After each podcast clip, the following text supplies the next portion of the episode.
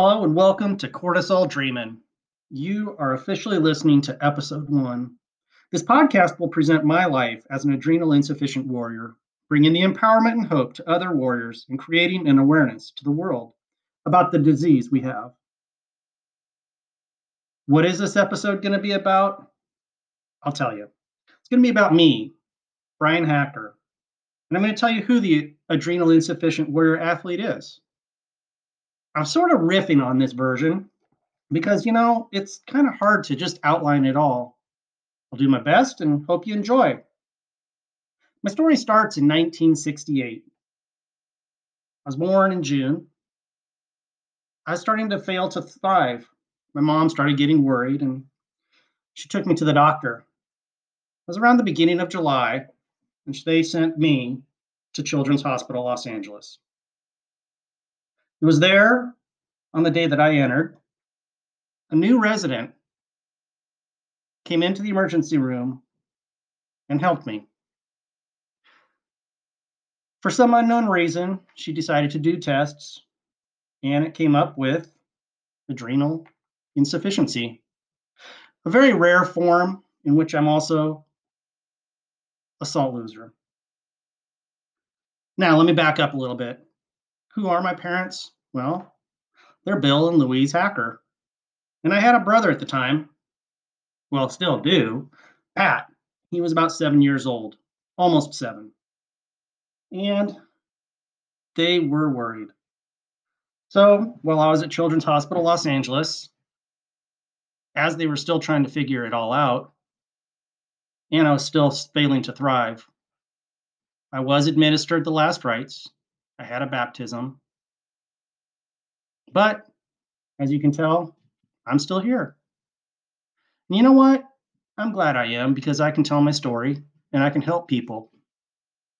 Now, Children's Hospital Los Angeles became a part of my life. It was like a second home.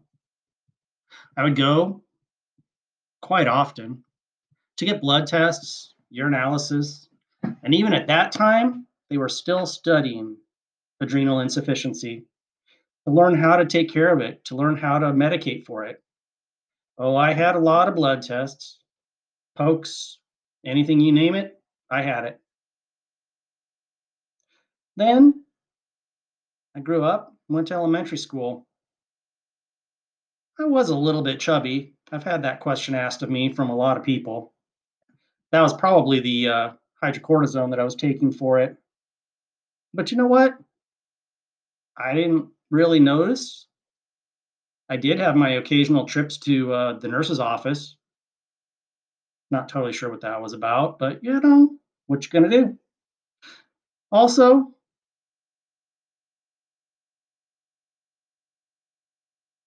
sorry about that pause. I just had to think for a second. My parents also didn't hold me back. I went to friends for sleepovers. I went to friends for parties. I went to friends for anything that a non adrenal insufficient child would do. I don't like saying normal because we're all normal in our own way and we're all abnormal in our own way. I also played soccer. This was a little bit of a concern as I've learned. You know, my parents would talk to the coaches about it. I'd need some extra salt, that I'd need some extra attention, and heat was not good for me. Salt tablets. Oh boy, those big, big, big salt tablets. I hated those things. But you know, with salt wasting, you need it. But elementary school was a lot of fun.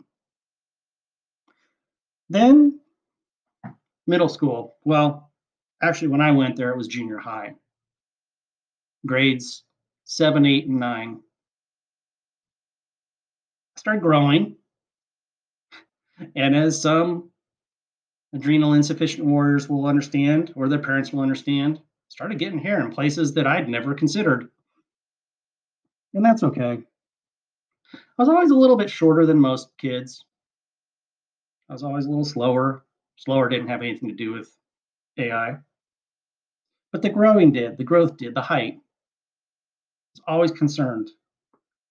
I'd been told that I'd be about five four or five five when I reach my full height. I was excited when I hit 5'8". Now, in junior high, I started playing baseball. I joined the marching band. This is a lot of work. People don't understand how much work marching band is. My parents would always come to the events and they'd watch and to make sure everything was going on. Except what I didn't realize is that they were there because of the adrenal insufficiency. Now, now I won't get it. Don't get me wrong. I enjoyed having my parents there and thought it was really cool. You know, not everybody had their parents there for every competition. Yes, almost every competition. But it was good. Also, I went to my first sleepaway camp. This was a little bit of a challenge because at the sleepaway camp, they would not allow medications into the cabin. So I had to go to the nurse or whoever it was that would hold the medications and go take them and hope that I didn't need them another time. Oh well, I survived. Then high school. High school was something that brought on some challenges. It was the first time when I had it introduced that there was the emergency shot that we all know now as Solu-Cortef. I tried it once, not on myself, but on an orange. That's the only time I've ever used it until later on in life when I actually pulled it out and did it again on an orange. But that story will come in a, another episode. Marching band and band camp were even more work than in junior high. Hours upon hours upon hours upon hours of practice. And then band camp was again sleeping away. Field shows were another situation. If anybody ever says that field shows and marching don't take a lot of strength, have them go out there and perform. But again, it was a lot of fun. I enjoyed it. It was who I was. I still played baseball. I never was good at it, but I really enjoyed it. So I then had a time where I went to South Africa. I flew from California all the way to South Africa with a couple stops in there in New York and then Belgium. Belgium is where I really discovered beer. That comes in another story when I go to college. Something else that I want to talk about or cover as I'm talking about growing up is having an ID bracelet. Medical Alert was my choice of ID. Well, actually, my parents' choice because it was really the only thing out there. Always had my Medical Alert bracelet. Even to this day, I've gone back and forth, but I almost always have had a Medical Alert bracelet. I have another version right now called a Road ID, but I'm going to be going back to Medical Alert in a little while. If you don't have one, make sure you get one. All right, now, graduating from high school, you look at colleges, you figure things out. I knew I didn't want to be around home. I wanted to get away. So where do I choose? Marquette University, Milwaukee, Wisconsin. Beer capital of the United States. If you've watched Laverne and Shirley or Happy Days, you know about Milwaukee. But my parents never discouraged it. They never discouraged anything really. And that was okay because I never knew any better. I never knew anything different. I didn't know anyone else with adrenal insufficiency. It was just me. I heard there were other people, but who knew? Taking medicine during this time also was no big deal. Some people now say, oh, don't say this to your children that you have to take it. Mm, if they ask why, tell them you'll die if you don't take it. But you know what? Taking medicine became second nature for me, and I didn't want to die. So I kept taking it. Well, I went away to college. in Milwaukee. I flew there, had a great time, loved it, made a lot of good friends, but it was the first time I was responsible for myself. Fully responsible. One thing about Milwaukee at that time, the age for drinking had just been increased from 18 to 21. But if you lived in Wisconsin and were 18, you got grandfathered in. So that meant a lot of access to beer. I'm not condoning drinking at the wrong age. I'm not condoning drinking too much. It was the life that I led. It was the life that I did. There were times where I did drink too much, where I did get drunk, where I did have too much fun. But the next morning, I'd take some more medicine and try and recover. There were times where I got sick. And this was another experience. There was one time, and a lot of you will understand this part of the story. I got sick, didn't know where to go really. I ended up at the Children's Hospital in Milwaukee. My knowledge of it, my memory of it, got into the emergency room, got admitted. They asked what was wrong. I said I had the flu, was vomiting, couldn't keep my medicine down told them that I had adrenal insufficiency, the rare genetic form that I have, and told them what they should do or what had been done to me in the past. I'd get an IV full of liquid, get a boost full of uh, Solu-Cortef or hydrocortisone in the IV, and within hours I'd be better. Well, you know what? I was. So that was that experience in college. I know I'm rushing through a few of these things, and that's okay because in future episodes, I'm sure there'll be other things covered and people will ask, and I'll hopefully answer them. So I graduated from Marquette and didn't know where I was headed. Came back to California. Now, what you got to understand, and it still is a problem for people, it's hard to find a doctor once you've left the pediatric version of endocrinology.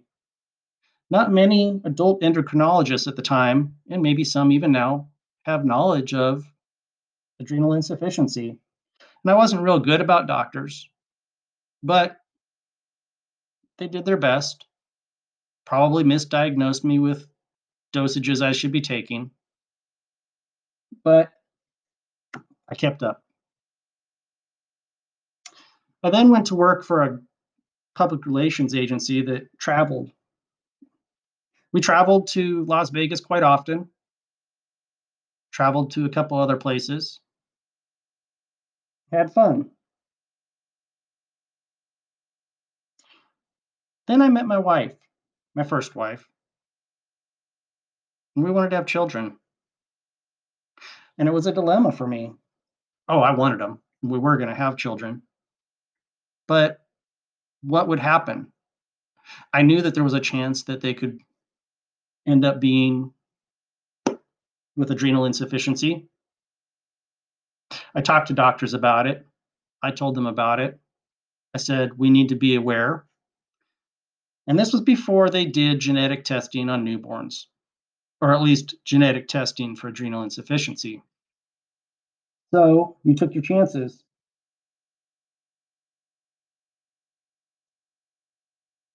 Sadly, no, not sadly.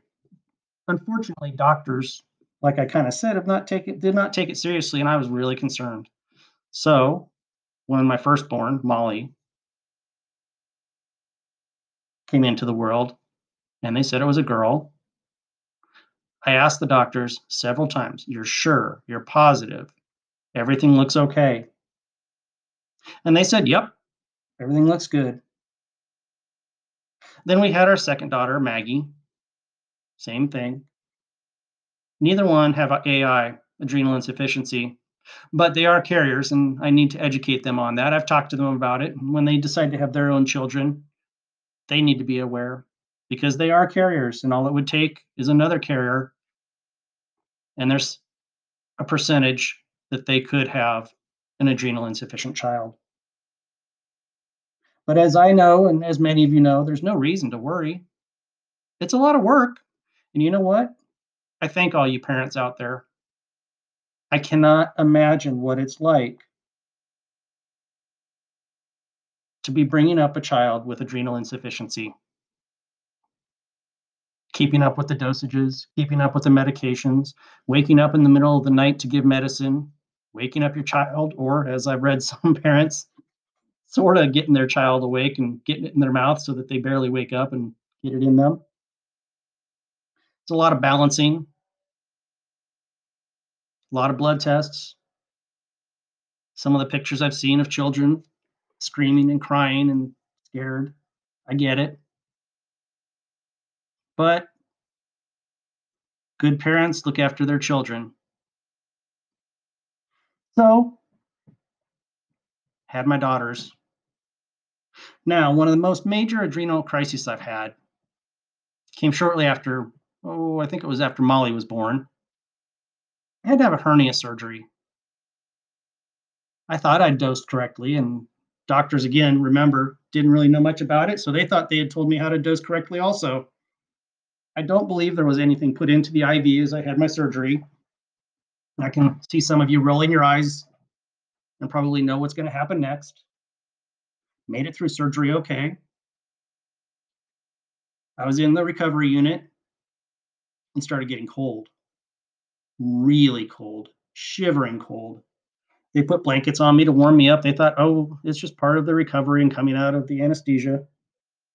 But then I kept watching my blood pressure go down and down and down and down. And then they got concerned. I don't remember much after that because you know, I believe I blacked out. And they gave me the medicine and I recovered. But unfortunately, for hernia surgery that you're able to go home from, the same day. I was there a couple days. Then in 2010, well, let me backtrack a little bit. I then got another job with the National Hot Rod Association, touring around the country. This meant multiple stops in multiple cities, going from event to event. And it got us, got me looking at places that might be good to move to. As I would fly into an area, the first thing I would look at as we were landing were there trees outside. Being from Southern California, there are areas where there really aren't many trees, and landing is kind of dull and dreary, especially if you're coming into Ontario International Airport. Basically, it's desert. So seeing trees when you're landing was amazing. Oh, it was great. Dallas, fantastic almost anywhere else had trees. And that's where I wanted to move. That's where I wanted us to move. North Carolina was a place where we looked at because of my dad and my mom. Well, my dad. My mom passed away in 1999. Sorry, I'm kind of backtracking here. She had a uh, brain aneurysm, passed away. So it was just my dad, and he lived in Wilmington, North Carolina after leaving California and going to Hungary, yes, the country of Hungary, to work for Pizza Hut and Dunkin' Donuts. And they settled in Wilmington, North Carolina while he worked for a company. The first time I got to go out to see him, or got to go out to Wilmington, unfortunately, was after my mom passed away. But it was beautiful and found out North Carolina was beautiful. So we had thought about moving to North Carolina. Life got in the way. And in 2010, unfortunately, my wife and my daughters moved to North Carolina. Not with me. We divorced, and I finally got to North Carolina at the end of December, actually, the beginning of December in 2010 to start a new life. It was lonely, it was sad, but you know who I had? I had my dog Cookie. Cookie got me through a lot. And she always did. If you've ever had a dog, you know dogs are important. They know what's going on and they will take care of you. So I moved to Concord, North Carolina in December. Lived life of a bachelor, not very well. Met a, had got assigned to a doctor, an endocrinologist. This is a story that people will love. Who treated me just like a number. Treated me. I went there once. Did not feel like I'd been paid attention to. Did not like it. Talked to my um, primary care physician, and she referred me to another doctor. And that's great. He is phenomenal. Well, in 2012, I met my current wife, Meryl, and we got married. My first wife was amazing and always looked after me, took care of me. And Meryl accepted me and started learning all about adrenal insufficiency. She has a daughter also. So we had my two daughters who lived with their mom, and we had her daughter. That was a little bit of a challenge. Blended families. But I've taught them all about adrenal insufficiency. I've taught them that there's not a problem. There are challenges, but I can live life however I want to live it. Now, my doctor, my endocrinologist, Dr. Adam Spitz, took me under his wings. Eh, that's kind of a corny phrase. Found an interest in what I have. He treated some people with adrenal insufficiency, just uh, one that was brought on by medical conditions, but not one with a genetic condition like I have, the rare genetic form. But he was willing to learn there were some odd tests that came up, and I'll address those maybe at another time. But he learned about it. So if you're an adult and you have adrenal insufficiency, keep looking, ask questions, advocate for yourself, and hopefully that will help. And that's what I'm here to do as the adrenal insufficient warrior athlete is to educate. Eh, maybe a little bit. There's others out there that will educate better, but I will always go to them. And if anybody wants some help, I can refer. But I'm here to show you what can be done, how to live life. And that's where the next episode, where I talk about the adrenal insufficient warrior athlete, who he is, how it came to be, and how many of you know who I am and others are starting to learn about me. So I'll end this episode talking about myself, stretching it out a little bit, maybe. And I'll join you in the next episode. But for now, what I'd hope to ask you to do, and I'll say I'm cheating, I'm kind of stealing from other from other podcasts I've listened to please subscribe to my podcast, rate it. And I also have a button where you can do some listener support. It'll help me increase the equipment that I can use for this and make it better. And just enjoy listening. And if you ever have suggestions, leave me a message, send me an email, reach out, look up Adrenal Insufficient Warrior Athlete, and reach out to me. I am an open book. I should have started out with that. I am an open book.